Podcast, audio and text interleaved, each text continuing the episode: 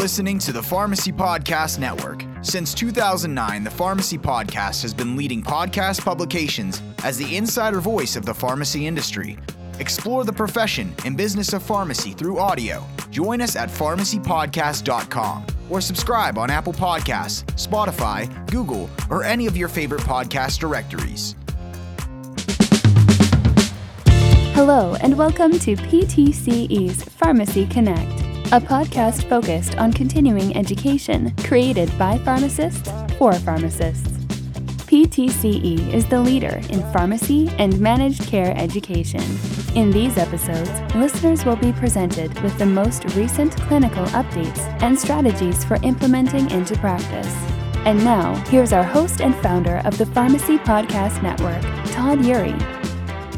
Wow, our role as healthcare providers, even my role as a non pharmacist, non physician, someone in communications that concentrates on giving amazing information, great information developed by our pharmacists through the Pharmacy Podcast Network. Partnerships with Pharmacy Times continuing education has been paramount. It's been so critical to getting good information out in podcast form to our pharmacists through this amazing time in healthcare. And think about it.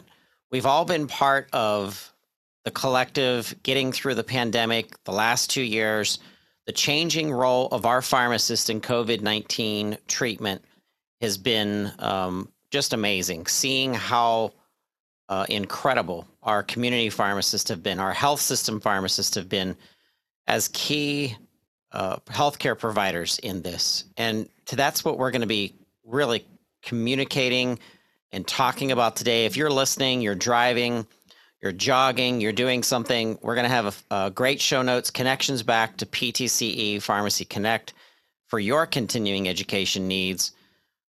Uh, COVID 19 is acute, sometimes severe respiratory illness. A bit of a, a mystery, obviously, when we first heard about this. I got COVID myself. I experienced something I never experienced before with the loss of my taste and my smell. And then I got the vaccine and um, and have have been well very since. Um, I've talked to so many pharmacists who understand at a completely upper level of how to best control this in, in their communities. I'm excited to welcome Dr. Lisa Dumkow and Dr. Lacey Worden to the Pharmacy Podcast, PTC Pharmacy Connect. So excited that you're both here today.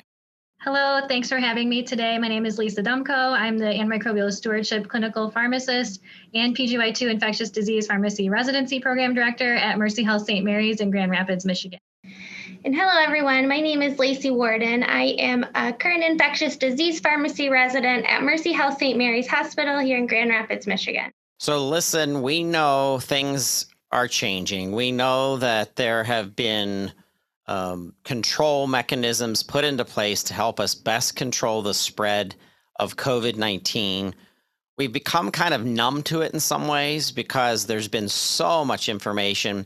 Some of that information out on the internet we understand is run amok in ways. And then on the other side of the fence is the CDC and the um, the the providers of evidence-based uh, tracking of information.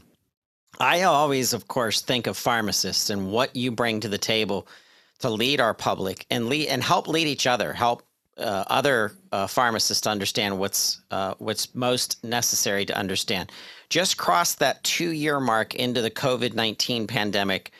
But every week, I mean, honestly, sometimes even daily, it seems like we're still seeing changes. We're still dealing with new things that we have to learn as practitioners, as providers, as pharmacists. The new information coming out, it's kind of daunting.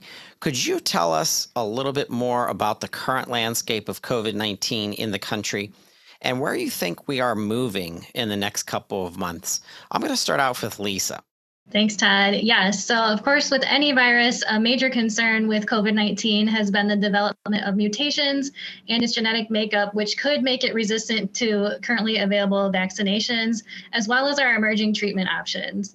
Since the initial alpha strain of COVID 19, we've seen several variants become actually the dominant strain across the world over the past two years. while the Delta variant, which was prevalent late spring to late fall of 2021 was considered one of the more transmissible and more deadly strains to date. More recently, the Omicron variant has become prevalent across the world, including the United States. This strain appeared to be highly transmissible, however, causing more mild disease than its predecessor, the Delta variant. Lacey, what do you think about the Delta variant versus the Omicron variant? Yeah, I completely agree with all of that, Lisa. And I also think it's important to mention that we have seen my, more widespread vaccinations as well as available emerging outpatient treatment options as Omicron has moved to becoming the more prevalent strain. Yeah, just to add to that too, in the United States, cases had most recently been trending downward across most of the country. However, and I'm sure most of the listeners have seen this in the news in the last week or two, a subtype of the Omicron variant called the BA2 strain has now become prevalent throughout the country, causing concern that we may see another possible surge in cases and hospitalizations in the coming weeks. Additionally, another highly transmissible Omicron subvariant, XE, has also been identified and is currently being monitored closely across parts of Europe and Asia. It's likely only a matter of time before this strain is detected in the United States and may also become dominant. And one last thing to add to that, Lisa, as well, is that we are already starting to see an uptick in the cases here in several states, including here in Michigan. Um, so prior to this past week or so, I think we were all getting a little bit more hopeful um, with the recent decreases in case counts across the country that there w- might be this shift that COVID 19 was moving from less of a pandemic to more of an endemic, similar to how we would view like the influenza virus. Um, but we are still seeing some of these restrictions loosen up worldwide, such as opening up for traveling, less masking, as well as decreased testing requirements. Yes, absolutely. And while an opening up of the world seems great, it has really been made more possible by the availability of some variant active outpatient treatment options, including monoclonal antibody therapies and novel oral agents, which only recently became available through the FDA emergency use authorization programs. We will focus on these outpatient treatment options in more detail over the course of today's podcast, highlighting the National Institutes of Health or NIH guideline recommendations um, and those therapies included within. And while treatment rather than prevention has been the main focus of the talk today, um, we would be remiss in stating that vaccination and prevention are still our key points for pharmacists to be knowledgeable on and to educate their patients about. Yes, that's a really great point, Lacey, because vaccination has been shown to really decrease the burden and severity of COVID 19. There's still a few unanswered questions, though, such as at this time, we still don't know what boosters are going to look like uh, moving forward. And unfortunately, we're still in need of an effective pediatric vaccination for children under the age of five. Every time I get sick, it's usually after a trip to um, the airport, um, not within the last three years, thank goodness but I like the masks. I really do. Going on an airplane or being in an airport and having my mask, it's almost like a my my security blanket anymore. And and I think that we're going to continue to see an evolution of good, high, better hygiene, hand washing, understanding this is more prevalent. This is where we are now. So we just have to deal with it. And as healthcare leaders and pharmacists leading the messaging, I want to kind of turn to therapies. So let's get started. Can you give us a quick overview of the therapies you're going to be discussing today? Of course, Todd. So the NIH guidelines for the treatment of non hospitalized patients are constantly changing as new data arise regarding different therapies and their activity against current and emerging variants. The guidelines are currently divided into two parts, so preferred and also alternative therapies, and they are listed in order of preference. Yes, and important to mention that while all patients should be offered supportive care such as over the counter symptom management, um, COVID 19 active therapies such as oral or IV antivirals and monoclonal antibodies are only recommended to be offered in patients who are considered high risk for progression, resulting in hospitalization or death from COVID 19. Yes, and these are patient populations that these current therapies have been studied in and who are most likely to benefit, especially considering that most of these therapies have been on allocation or in short supply. Completely agree with all of that, Lisa. So currently we have two preferred therapy options in the outpatient setting. And in order of preference, those are the oral antiviral ritonavir boosted nirmatrelvir, or more commonly known by its brand name Paxlovid, as well as the IV antiviral remdesivir, or brand name Veklury. Yeah, that's a great point that you bring up, Lacey. Um, and so we are mentioning both the generic and brand names here, and the ritonavir boosted nirmatrelvir, which also known by the brand name Paxlovid. That one is exceptionally difficult to say, and it's one of the very few drugs that we actually see called out in a national guideline listed by its brand name. Um, so the guideline does use the name Paxlovid, and that's actually what we'll be using um, for the purposes of this discussion for um, the rest of the time going forward, just as this is the more well recognized name of this medication. We also have two alternative therapy options available to our outpatients, um, which should be considered based on patient specific factors. And those are the intravenous monoclonal antibody therapy, bebtelovimab, and the oral antiviral molnupiravir, which is also known by the brand name Lagevrio. So as you can see, some of the medications that we'll be discussing today are more commonly known by their generic names, some by their brand names. Um, when we can, we'll be referring to these medications by their generic name as much as possible throughout the discussion today. So I heard you both saying that these medications are only purposeful or being directed at or targeting our high risk patients.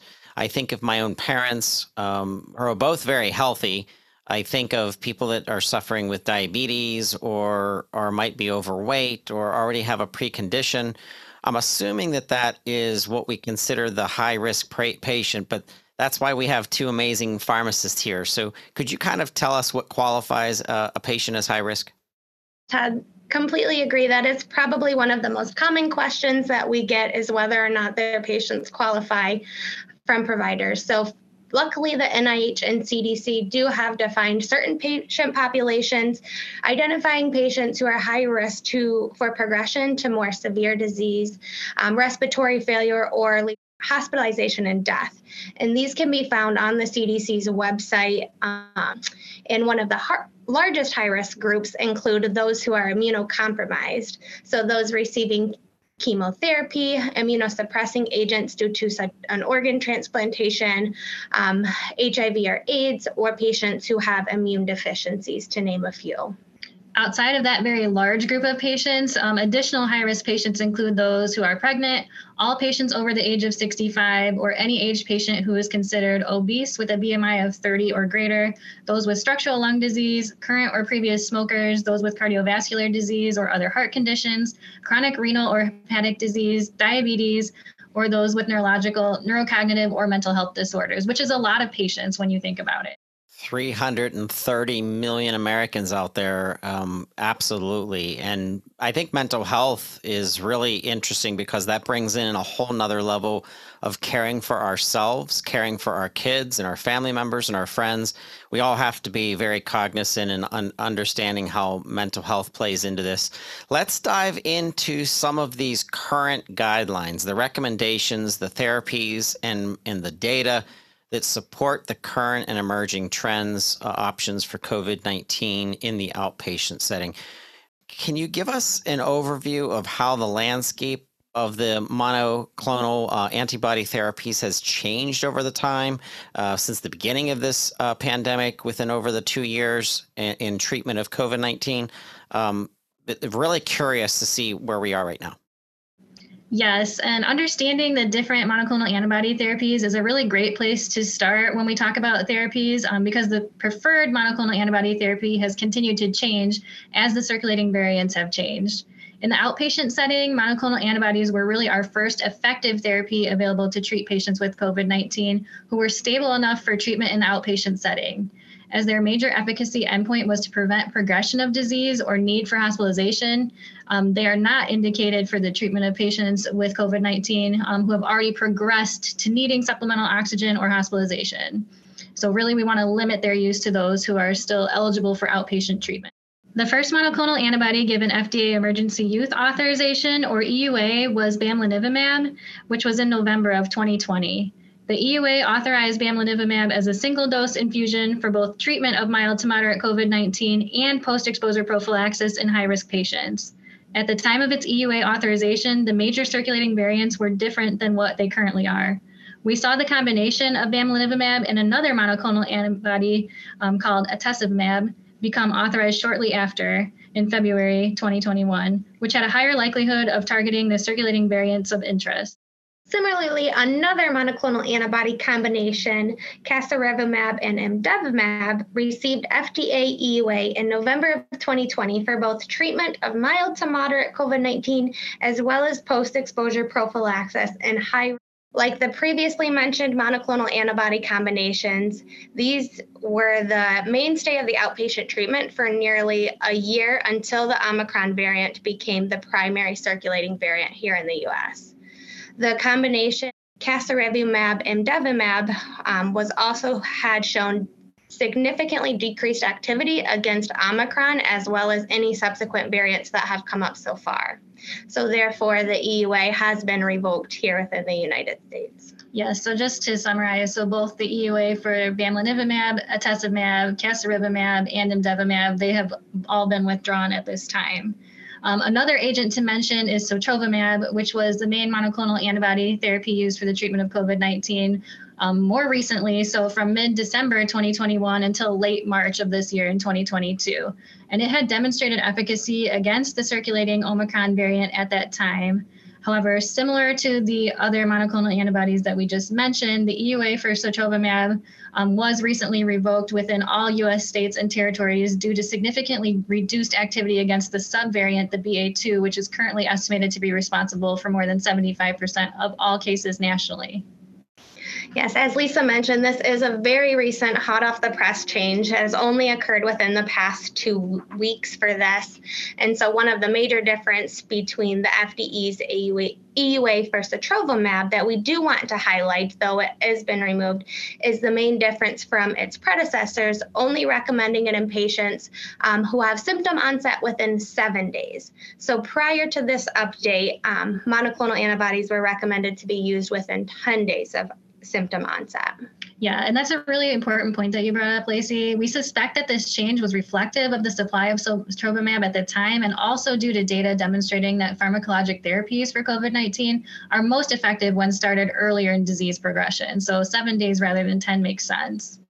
Yes, and I think that we were seeing that too from just our standpoint, seeing patients benefit more if they got it early on as well. Completely agree.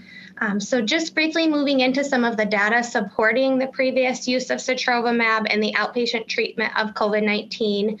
Um, it received authorization based on an interim analysis of data from the COMET ICE study, which was a randomized placebo-controlled study evaluating efficacy of a 500 milligram dose of sotrovimab given via IV within five days of symptom onset in 583 non-hospitalized adults with mild to moderate infections.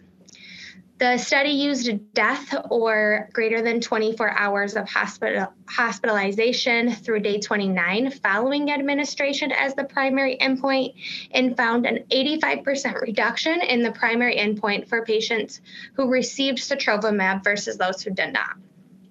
Through in vitro testing, sotrovimab has been able to demonstrate that it did retain activity against all of the tested variants at that time, um, including the Omicron variant, which is why it it led to being the mainstay of monoclonal antibody treatment um, from December to this to this most recently for outpatient setting.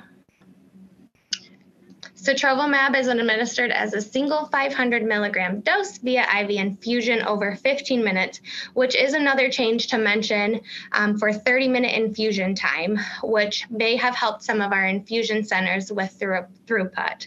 Um, there is still that one hour post dose patient monitoring requirement, which has been consistent with all of our other previous monoclonal antibody therapies as well. Yeah, so the, those are some great points that you brought up, Lacey, especially the 15 minutes versus 30 minutes for throughput, um, which has been a major concern with all monoclonal antibodies. Yes, and another final important thing to point out about sotrovimab was that it was still being studied at the time of its EUA withdrawal um, for several things. So first, um, ways to de- further decrease time of administration. So the Comet Tail trial um, looking at non-inferiority of an intramuscular versus intravenous route of administration, really to try and increase access for patients. Um, it, there was also a high dose sotrovimab being studied for the prevention of COVID-19, so not necessarily as a treatment option, but for prevention. The data has not yet been published, um, as well as even looking at sotrovimab um, for inpatient treatment um, with the recovery trial. And we're not sure at this point if any of this data will still come out. So, as the COVID 19 virus continues to change and new variants continue to arise, it will be interesting to see if any of the previously EUA authorized monoclonal antibody therapies um, become available or make their way back into our treatment armamentarium. At this time, however, none of the withdrawn monoclonal antibody therapies have been reintroduced as a treatment option, continuing to demonstrate reduced or no activity against the newer variants. So that's a brief history of the early effective treatment strategies with monoclonal antibody therapy in the outpatient setting. Lacey, now let's talk about what monoclonal antibody th- therapy options we currently have and the evidence behind those. Yeah, so we do have one monoclonal body monoclonal antibody option currently, um, which received FDA EUA in February of 2022. Similarly to previously utilized monoclonal antibodies, um, bebtelovimab is the authorized for the treatment of mild to moderate COVID 19 in patients high risk for progression to severe disease or hospitalization. It is also authorized for patients 12 years of older and at least 40 kilograms for a single dose IV infusion of 175 milligrams. This monoclonal antibody differs from previous ones as it can be infused over just 30 seconds via IV push. However, it does still require that one hour post dose monitoring period that I mentioned previously. And that's a great point, Lace. This very short infusion time with bebtelovimab is really key to highlight as throughput at infusion centers has been a huge concern during surges, and it may provide an opportunity for infusion centers to provide more patients with monoclonal antibody therapy.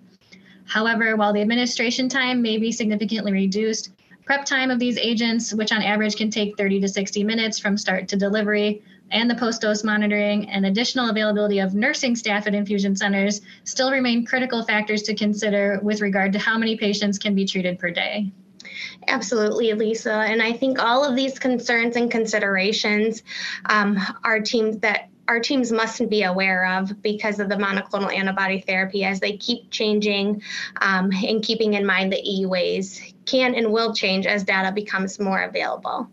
Um, we've seen infusion times shorten in certain antibodies that have switched preferred um, routes of administration from IV infusion to subcutaneous or intramuscular. Keeping up with the ever changing data can be a full time job. Um, there's also FDA reporting requirements to ensure use meets EUA criteria as well as help with equitable allocation, which must be considered um, for all the teams as well. Yes, and just as a reminder, it should be noted that bebtelovimab is currently listed as an alternative therapy for COVID-19 in the NIH guidelines rather than a preferred therapy, as was the case with previous monoclonal antibodies. Um, so this is really important for pharmacists to be aware of, as this agent should only be considered if the patient does not have access to a preferred therapy. And we're going to go into further details about the guideline preferred therapies in just a few moments. So with that being said, we'll briefly just talk about some of the data that supports the use of bebtelovimab in the outpatient setting for treatment of COVID-19 currently. So it has demonstrated in vitro activity that it maintains neutralization for all of the COVID-19 variants except for the mu variant. So it does have activity against BA2, which we had previously mentioned, um, and is currently being described as the most prevalent variant circulating nationally, including here within the US. It was authorized based on data from the BLAZE 4 trial, which was a phase two clinical trial, included both low and high risk patients with mild to moderate COVID 19 infection. Um, this study was a combination of randomized as well as open label portion. Patients received either bebtelovimab monotherapy or in combination with previous monoclonal antibodies, bamlanivimab and etesevimab versus placebo. So three different arms. That and all of the therapies were administered within three days of a positive test.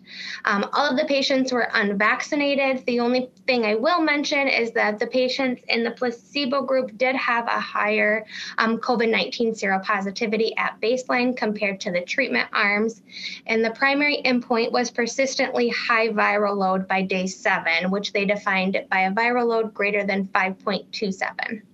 So for the results, they had 21% of the patients in placebo still having persistently high viral load, compared to 13% in the monotherapy group and 14% in the combination group, respectively.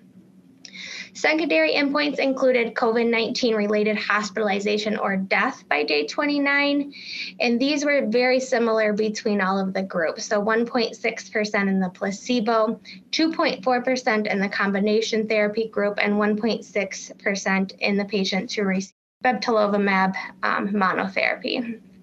Thanks for reviewing that data, Lacey. So it is important to note that while bebtelovimab is currently considered active against the circulating Omicron subvariants, there are no clinical efficacy data on the use of bebtelovimab to treat patients who are at high risk of progressing to severe COVID-19, um, including hospitalization or mortality. Um, and so this is really why bebtelovimab currently carries the designation of an alternative rather than a preferred therapy against COVID-19 and should only be used um, when the preferred treatment options are not available feasible to use or clinically appropriate. So you noted that one hour post infusion monitoring time for each of the agents. But what are the important safety concerns that pharmacists should be aware of when educating patients who may be eligible, uh, who may be that, that eligible patient for monoclonal antibody antibody therapy? That's a great question, and it's one that pharmacists are likely to be asked frequently as the medication experts on the team. Um, so, prior to placing an order for these infusions, a member of the care team is required um, by the FDA EUA to review the FDA's fact sheet for patients and caregivers with the patient and their caregiving team. Um, so, this will cover the pertinent safety concerns of these medications, um, of which the post dose or intradose infusion related hypersensitivity reactions are the most common and worrisome adverse effects. These occur most commonly in the first one hour after completion of the infusion, um, which is the whole reason for the patient to stay for the one hour monitoring, um, but they may actually occur for up to 24 hours afterward. These reactions are rare but can range from mild hypotension, rash, or fatigue to severe with difficulty breathing, chest pain, or angioedema. When these events happen, supportive or emergency care may be needed. Um, another common safety question that we receive about monoclonal antibodies is whether or not they are safe in pregnancy, and thankfully they are, because as we mentioned previously, pregnant patients are considered high risk for progression to severe illness. Um, so these therapies are typically one of our go-tos for patients who are pregnant. Um, they are safe with all levels of renal function, including dialysis patients, and page and luckily does not have any significant drug-drug interactions, making them an ideal option for patients who are receiving complex medication regimens as well. All right, so let's change focus for just a second. Let's discuss the other treatment options that are currently available uh, to multiple care teams um, who are really concerned with this and patients in the outpatient setting. So this is going to be uh, the next portion of our talk, but we're excited to talk about these therapies with a group of pharmacists on this podcast because they're they can be thought of as very difficult by outpatient providers, and it's an area where pharmacists can really have an impact on patient care.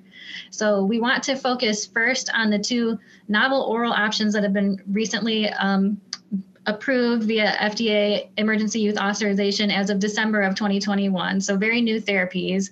Um, so the first is a combination of nirmatrelvir and ritonavir, um, known more commonly by its brand name of Paxlovid, as well as molnupiravir. So Paxlovid is currently the first line preferred option for outpatient therapy of COVID-19 in high-risk patients, while not molnupiravir is currently considered an alternative therapy. Yeah, so I think it's important to start with Paxlovid. So, as you had previously mentioned, Lisa, it does consist of two drugs a new protease inhibitor that directly blocks the COVID 19 protease to prevent the replication, combined with ritonavir, which is a well known cytochrome P or CYP3A4 inhibitor. Um, it comes packaged in a five day blister pack requiring three tablets to be taken twice daily for patients with normal renal and hepatic functions.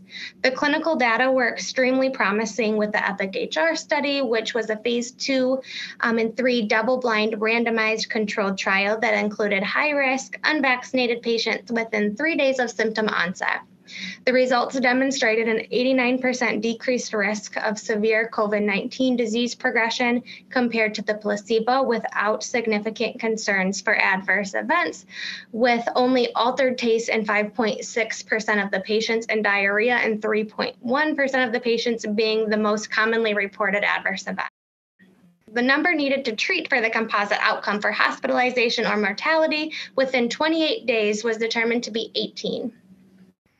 I think it's safe to say that we're all really happy to have such a effective as well as well tolerated option available for patients to take orally.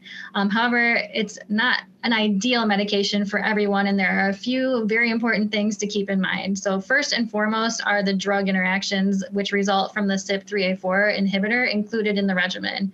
In addition to the CYP3A4 inhibition, ritonavir also inhibits P-glycoprotein and is an inducer of other enzyme path- pathways such as UGT1, CYP2B6, and CYP2C9. So a lot of drug-drug interactions to keep in mind here, and several drugs such as amiodarone, clopidogrel, and tacrolimus, to name a few, are actually contraindicated, with many more drugs requiring dose modifications and monitoring.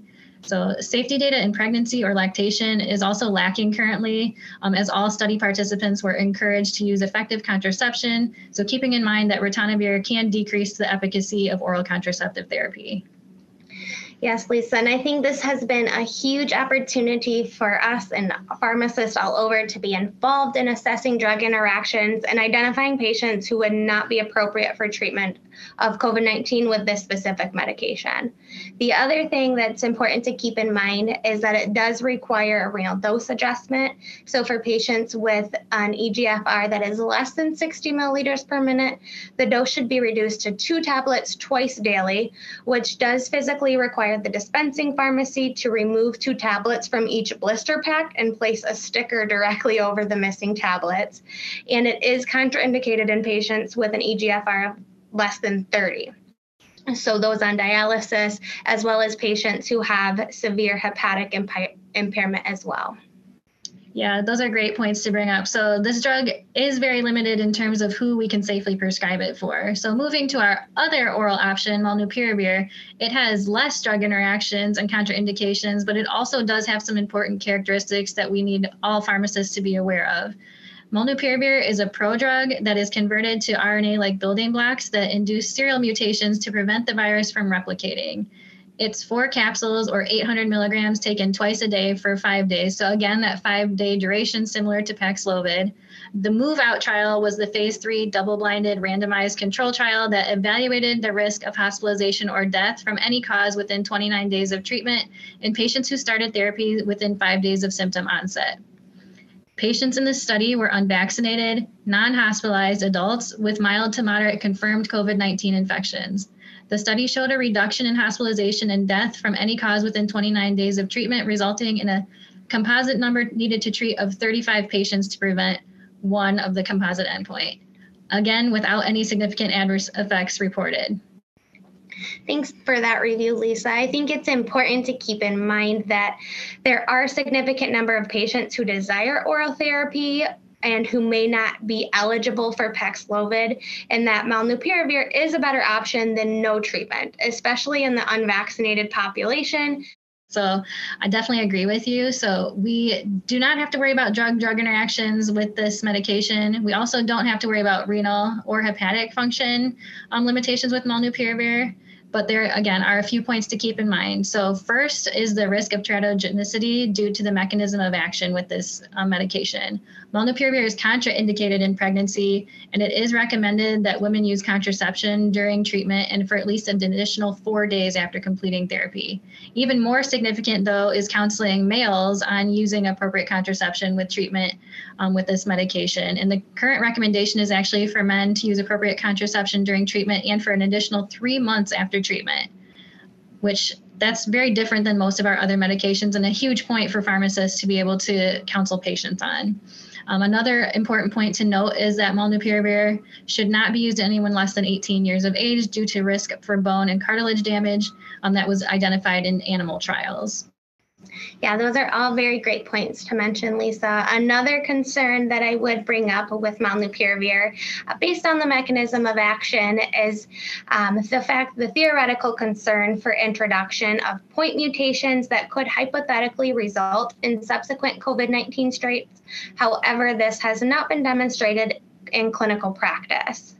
Um, so that is a summary of what we currently have available for oral therapy. We do have um, another agent that is recommended for um, treatment of COVID-19.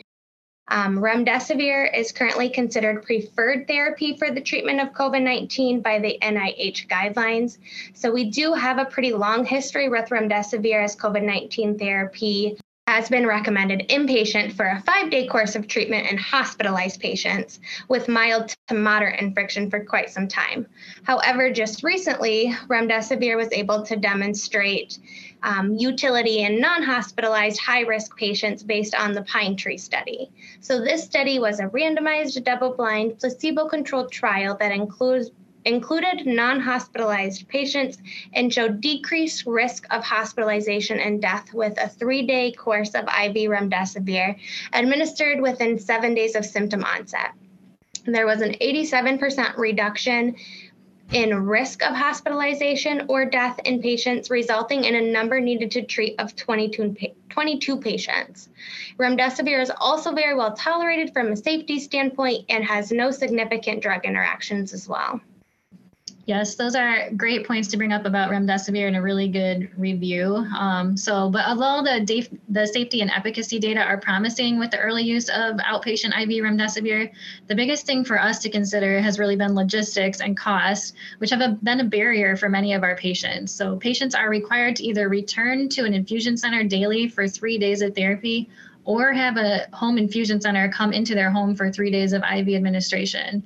For us, home infusion was a very limited option due to staffing shortages, as well as just finding an agency that was willing to enter the home of a COVID 19 positive patient. The consideration for having to place a peripheral line daily for three days or having a line indwelling for three days also poses potential infectious risk to the patient, which must be carefully considered by teams. Another important consideration is that remdesivir is currently the only COVID 19 treatment option that carries a full FDA approval, and as such, it's the only therapy that currently has a potential cost to the patient associated with it. Yeah, and we have found that in our experience for patients, um, we have had referred for this outpatient treatment. A J code does exist for insurance billing purposes. However, there may still be a significant cost or copay that the patient is responsible for, limiting this option for many as well there are a lot of factors to con- consider. I can think of someone driving or exercising right now, they're listening in and they want to know, you know, what what to consider when choosing the best therapy for high risk patients in the outpatient setting. And to summarize for our audience, if you had to place in order on the currently available treatment options, how would you arrange what would be the most important consideration for moving to the next line in therapy?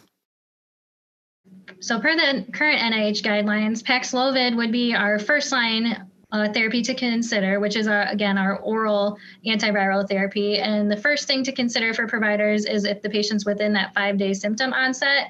Um, once the patient is within five days, then the big, next biggest consideration are really those drug drug interactions, um, which again can be significant, as well as potentially renal issues, failure, or pregnancy. So if the patient meets any of the contraindications for Paxlovid, Our next, again, preferred agent to consider is our IV antiviral, which is remdesivir.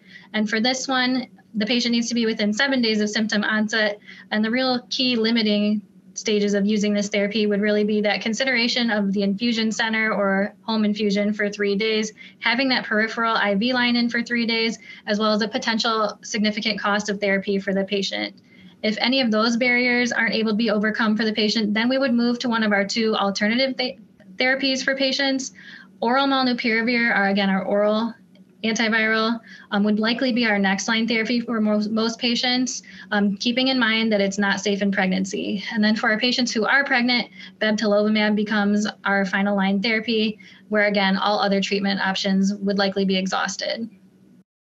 All right. Once again, pharmacists bringing clarity um, and the correct pronunciation of our medications. What what other what other authorized therapies should pharmacists be aware of? Um, uh, what what are we leaving out? Are we missing anything? Yeah, Todd, I think with COVID, we're always missing something. Um, but there is one more medication that we do want to quickly highlight, um, which is actually um, authorized for the prevention of COVID 19 and not a treatment option. Um, so, tixagevimab um, combined with cilgavimab or more commonly known as Evusheld, which is an investigational drug that the FDA has authorized for use in patients who are at least 12 years of age or older, weighing again at least 40 kilograms for pre exposure prophylaxis for prevention of COVID 19. So it's intended for patients who are moderately to severely immunocompromised due to a medical condition who may not actually adequately have an immune response to the COVID 19 vaccination or those who have contraindications to receiving the COVID 19 vaccine, such as a severe adverse reaction from initial vaccinations. All right. So, with the rapidly changing landscape of COVID 19 therapeutics in the outpatient setting, what is the biggest obstacle that you see in practice for patients to get started on treatment? Uh, Lisa and Lacey, can you kind of build upon that so we can give our listeners additional clarity? Yeah, Todd. So, first and foremost, I think awareness and education surrounding these medications is the biggest barrier that we've seen. Um, there are still pockets of prescribers and pharmacists that are unaware that there are available medications um, in the outpatient setting or exactly what these medications are.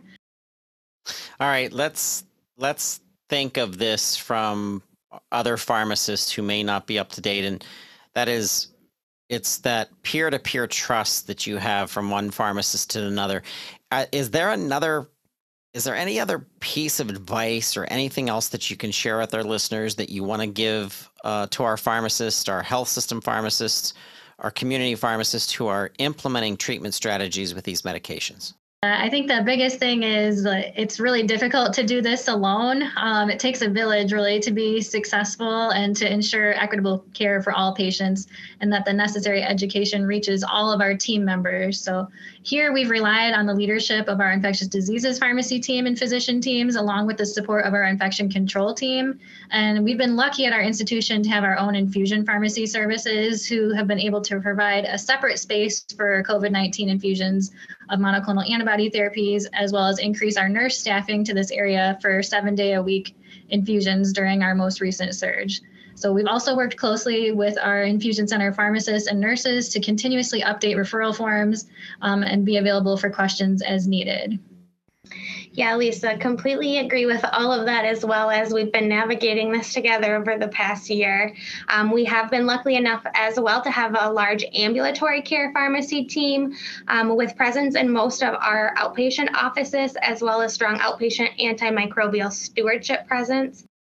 And we also cannot go on without giving our huge shout out to the community pharmacists um, and the community pharmacies who have been extremely impacted by these new medications. So these pharmacists not only had to quickly learn about these oral medications and also all of the ins and outs to their safety profile, but also keep up with the state requirements for prescribing.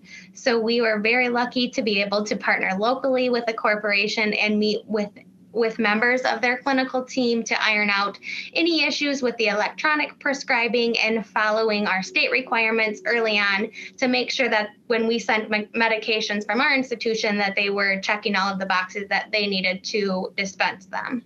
Yes, so the importance of developing partnerships and strongly working strong working relationships between health systems, ambulatory care sites, and community pharmacies um, at this time can really not be understated in helping to develop efficient ways to get these medications to our patients.